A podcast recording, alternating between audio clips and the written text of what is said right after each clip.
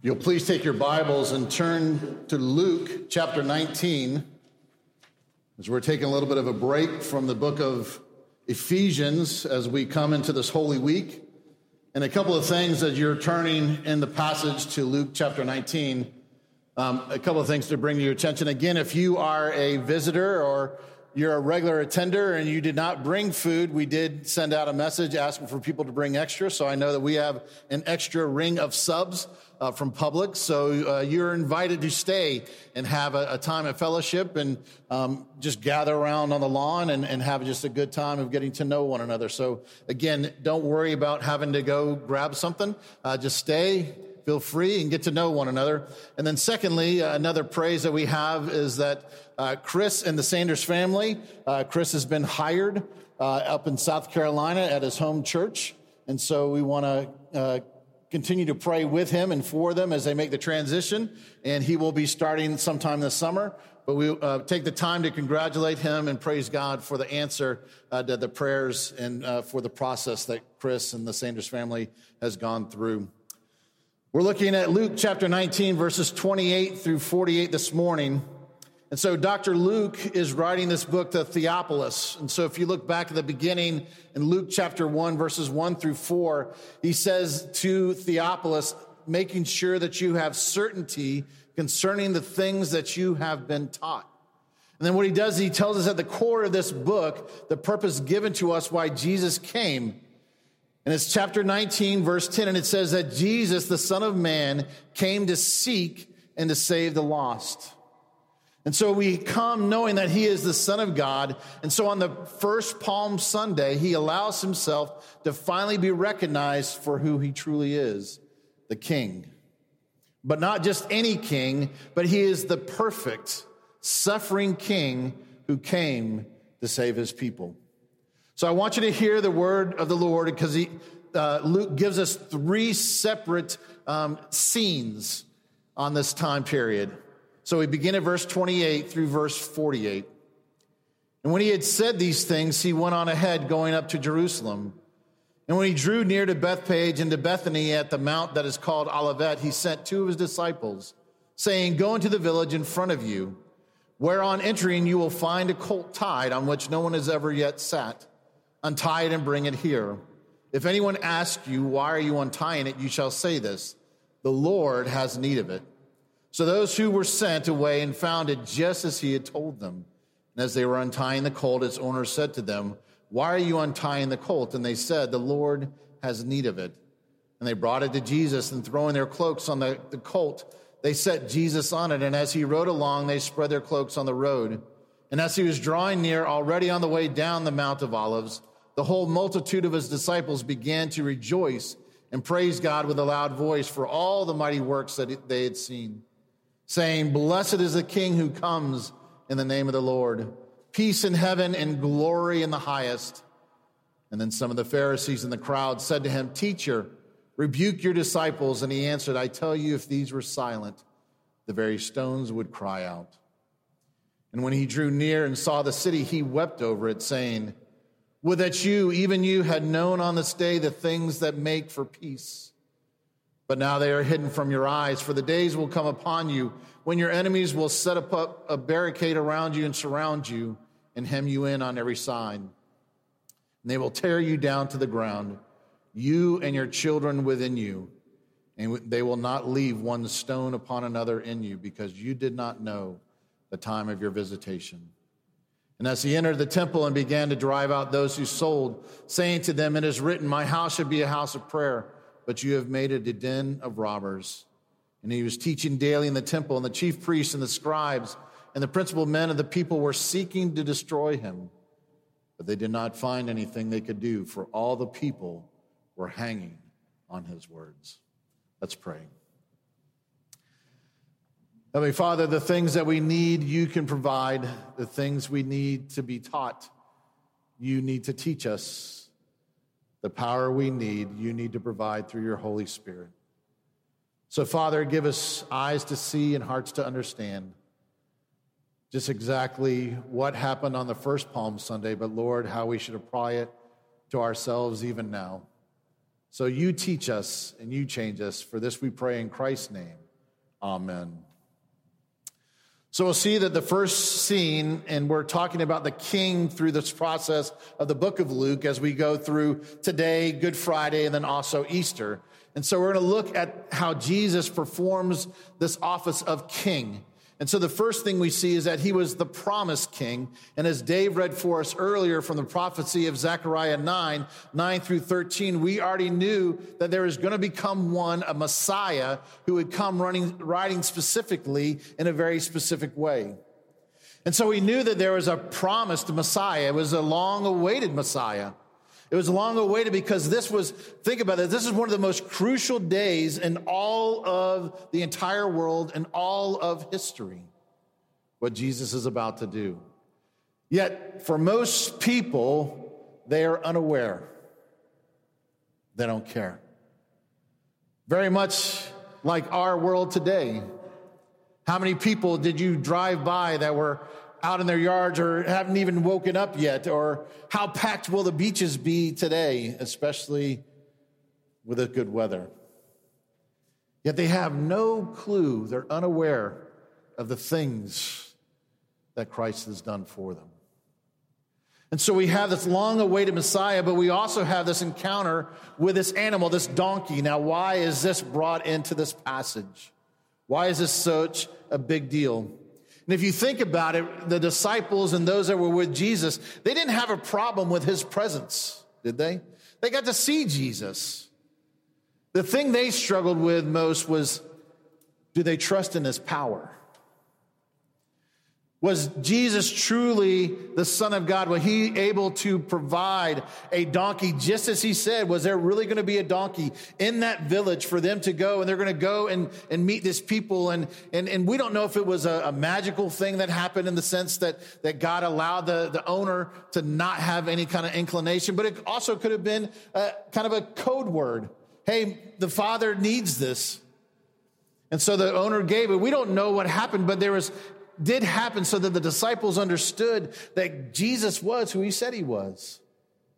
And so there was the reality that only uh, that this is a, a, thing that Jesus is sending, that he's teaching us, and he's reminding all of us that his presence is with us, his power is with us. Now, we also understand that this is probably the only recorded time that we have in the Bible where Jesus actually rides. And the thing is, is he doesn't just ride on any animal. He rides on, listen, an unbroken animal. Now that speaks to Jesus being Lord over all creation. If you go and talk to people about how do you um, go and you ride an animal, you don't just jump on an unbroken animal. It's not a normal thing. It's not something that they're aware of. And yet Jesus was able to ride on an unbroken animal into the city with great crowds around, with loud noises. And it does, and it comes.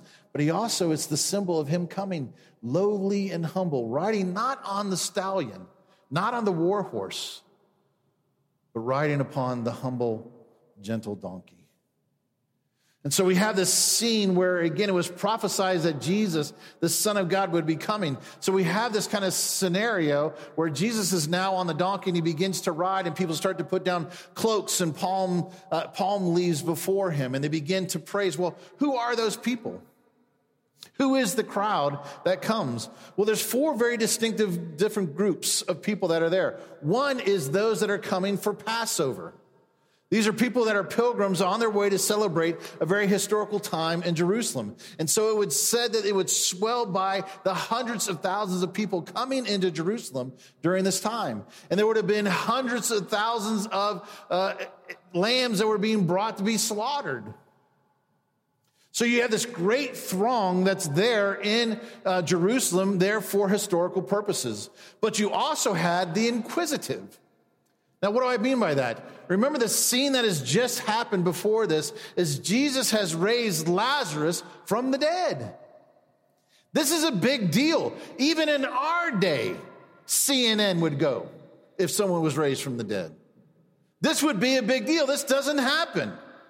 And so when Jesus goes to the tomb after Lazarus has been in the tomb and tells him to come forth, and he comes walking out in his grave clothes, you better believe that people are starting to talk.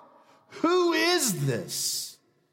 That the dead even listen to his words. And so you have the inquisitive that are out there and they're following Jesus to see what else he can do. Then there's also his disciples the ones that have been following him for, for years now, and they, they come with their, their master to come to the city, even after he's already told them, Hey, I'm going to the city and I'm going to die. But his disciples are there with him as he comes into the city. And then there's the fourth group, the Pharisees, the religious people. And we know that they're there because the scripture tells us, and they not just there in the crowd, but they're there because they give a rebuke in the midst of praise. See, they're the ones who look at Jesus after the people erupt into praise, and it's a praise again for his mighty works. And they said, Hey, teacher, rabbi, tell your disciples to be silent because what they're saying, which we cannot control, is that you are the Messiah. And remember, Jesus throughout his lifetime, every time that somebody would come and they would say, You are the Son of God, Jesus would tell them, Shh, don't tell anybody. So, why now does Jesus accept the title? See, Jesus is showing to us very clearly, and he answers the Pharisees with this statement if these people were to be silent, even the stones would cry, would cry out and give me praise. Because he is who he says he is. He is the Son of God, come on our behalf to give his life as a ransom. And so, as he hushes them, it's in the midst of overwhelming praise that's going on. They're expressing joy and praise. Why? Because they're giving joy because of what he's done. Now, again, that, that's sometimes that's a, that's a little put offish, maybe.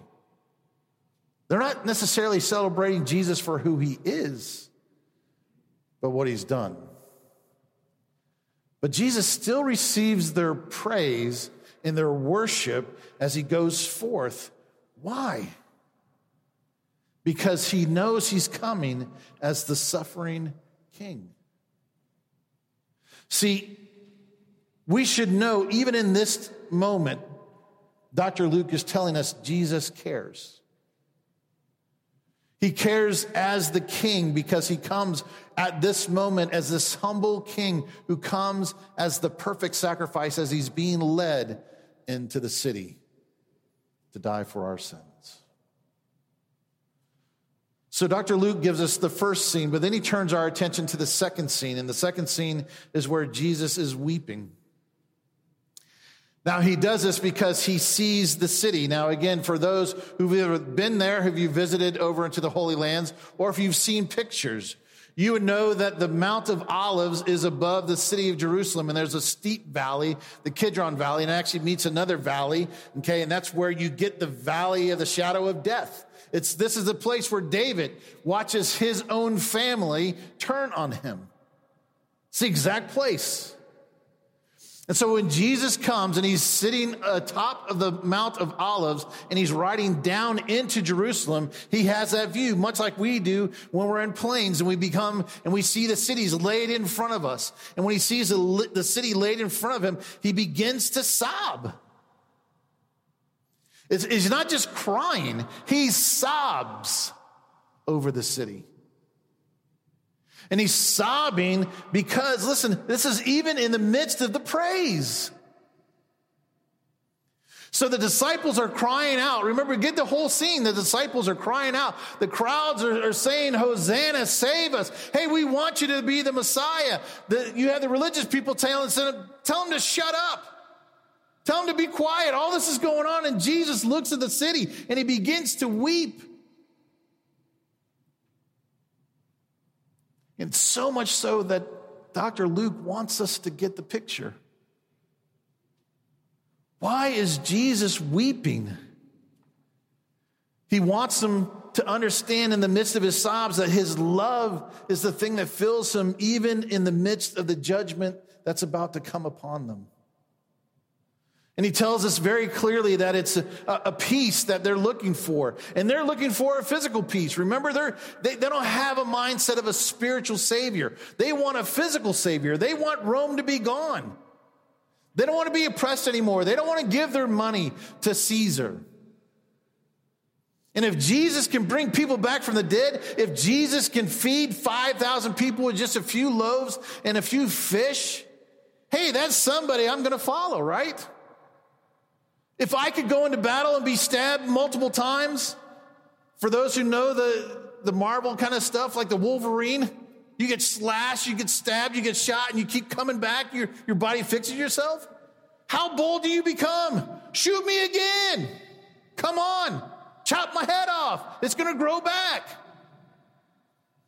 I mean, if that's our Savior, are we going to win the war? Well, of course we are. So come, Jesus, come and be our physical Savior. And Jesus says, I'm not coming that way. And you're so blinded, is so far from your understanding and so far from your words that you just desire to have your life comfortable. Now, before we throw rocks at them, I bet most of the people, if not all of the people in this room, want a comfortable life.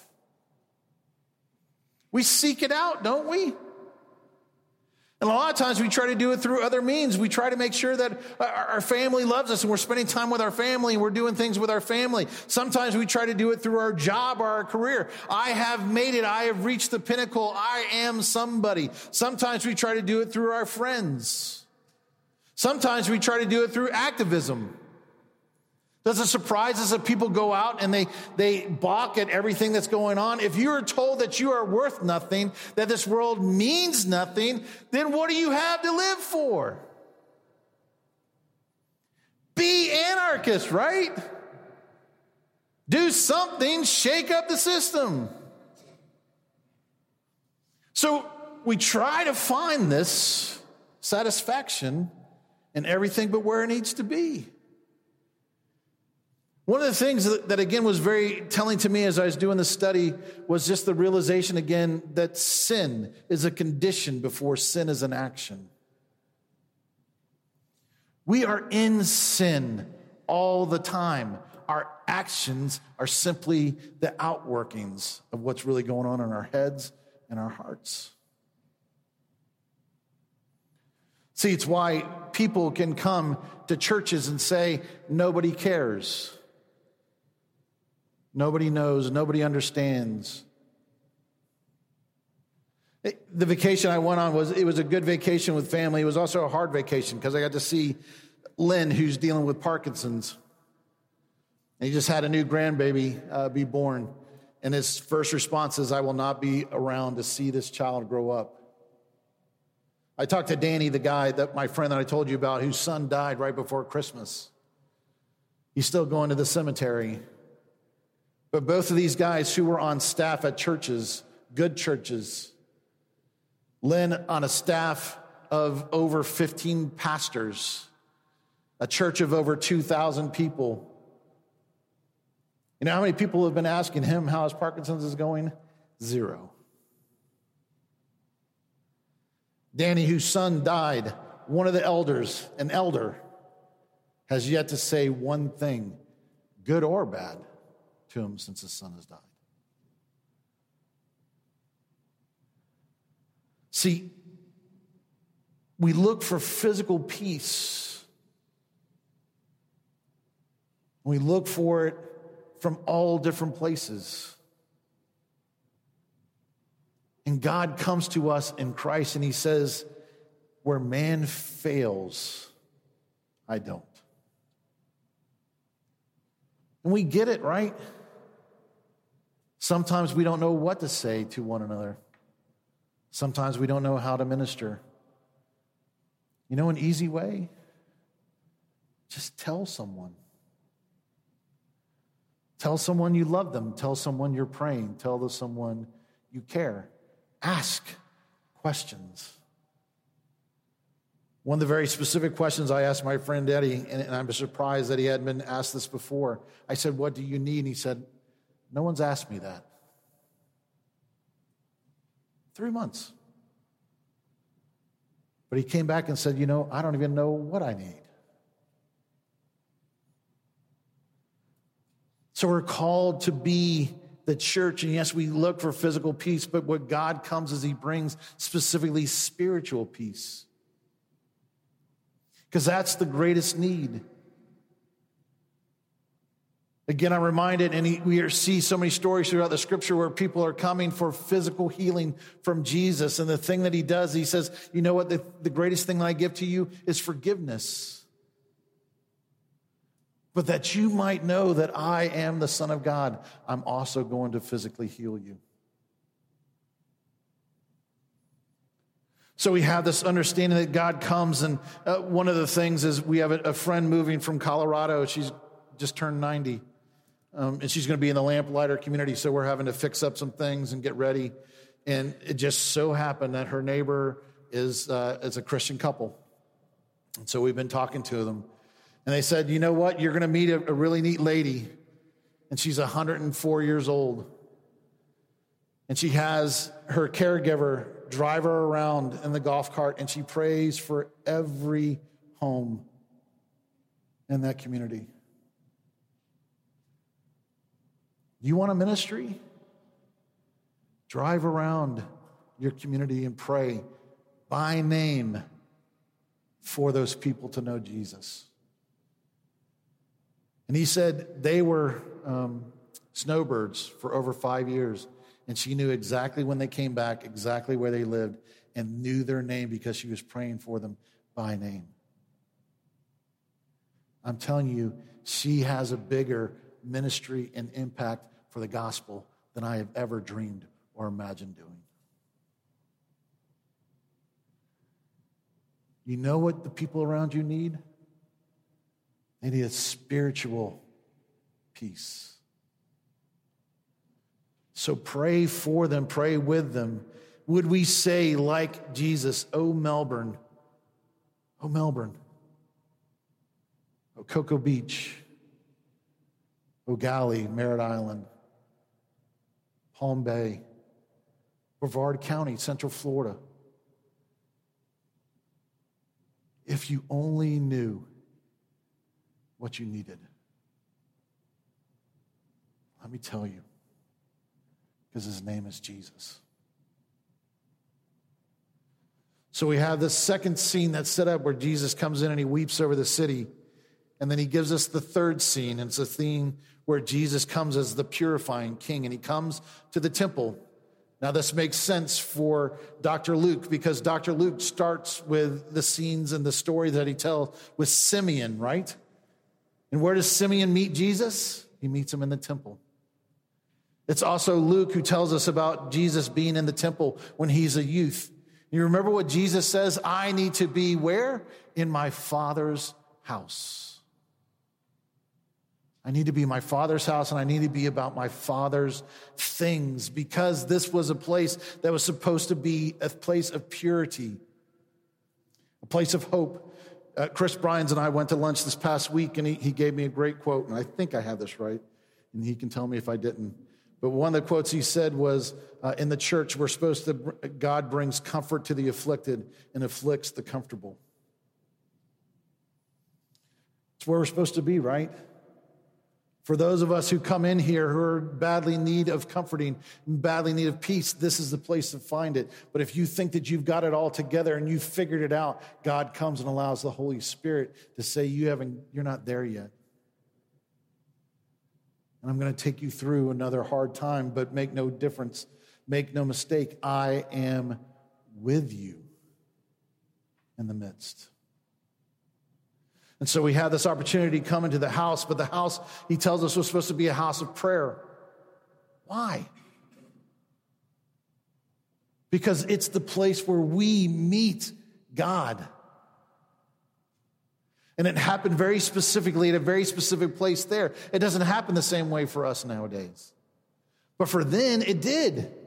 And it was a very specific place, but it was a place that became desecrated. Remember the, the original intent for God to meet his people there, for the people to be able to come. And again, the, the, the, the, curtains should have been open. The people should have been allowed to come in and to find Jesus, to know God, and to understand and grow in his love for them. That's what the temple was supposed to be but it had become something different. The reality of the temple had now become these same, listen, the same Pharisees that told Jesus' disciples to shut up are the same people who are overseeing the evil where Jesus says, You've made my God's house into a den of robbers. So they made it a business. They're making money. Hey, you know what you really need? You need, you need to make sure you have a religiously approved sheep. Don't take the work. Don't get to know your own sheep. Don't raise your sheep up. Don't, don't bring this priceless sheep that you've raised and know the name of it and your kids don't want you to kill it. Come and get this no name sheep that we've approved. We put a rubber stamp on it. And it'll only cost you this amount of money. But you know, we have financing available, we have all these things. You can be assured that God's going to accept your sacrifice today. I say it tongue in cheek, but this is what the temple had become. We might even laugh at that and go, well, that would never happen. Listen, there was a story, true story, of one church one way that they were trying to get people out for the evening service, and I'm not lying about this, they set up a wrestling match between the staff members.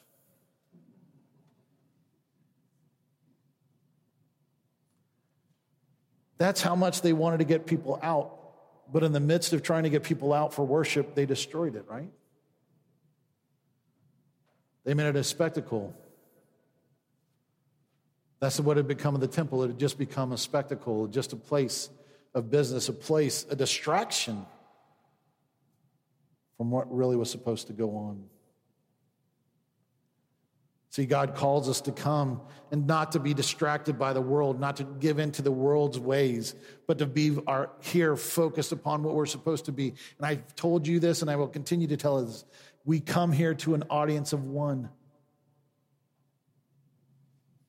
It's only God that we come with our hearts and we lay before Him our praise and worship. And so I don't care if you clap. I don't care if you raise your hands. I don't care if you keep your hands in your pocket. Where's your heart? Are you coming to your Savior? And forget about all the distractions. Again, one, one of the things that I, I appreciate about mine and Chris's lunch was I said, you know, I can go anywhere. I can go to a Catholic church, I can go to a Coptic church, I can go anywhere and I can find worship of the living God. Is it the exact same way I'm doing it? Is it the way I feel comfortable? Not always. But when we seek to find worship in the midst of the words of God, we find it, and He is glorified. And so we have this opportunity where Jesus comes in, and so he's the king in the midst of the prophecy that, that came as a suffering servant. He's the king that weeps over you because he so loves you. And then he's the prophet that purifies us because, listen, it ultimately becomes what? Only about Jesus. That's what this place should be. If they ask you, what, what is it? What's the thing that drives you? What is the thing in worship?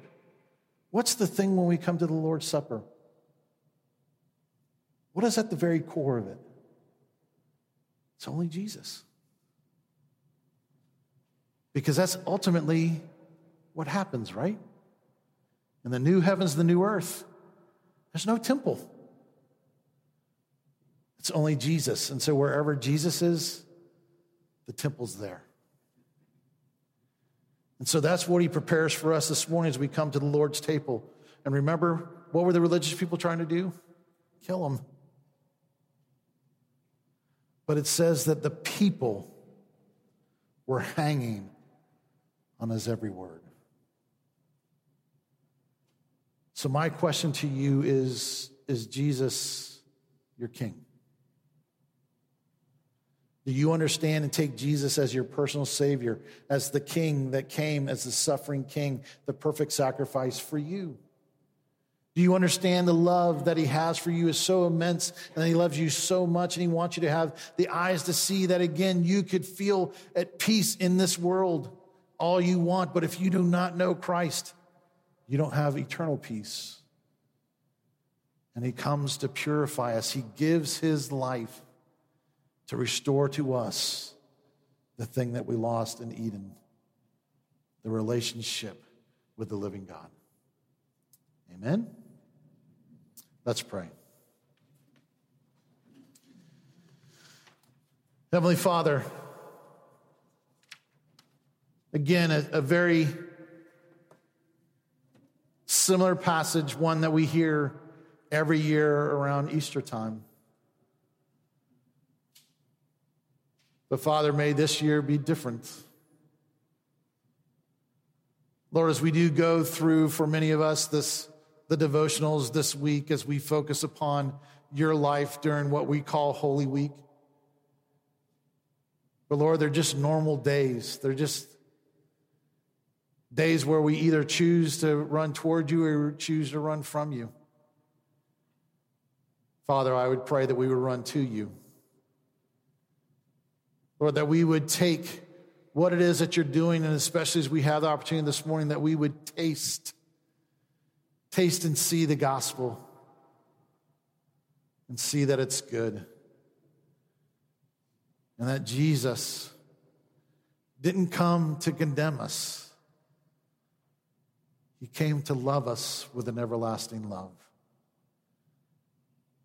So, Father, touch us and change us by that love this morning. For we pray this in the power of the Holy Spirit, but we pray it in the name of your Son, Jesus Christ.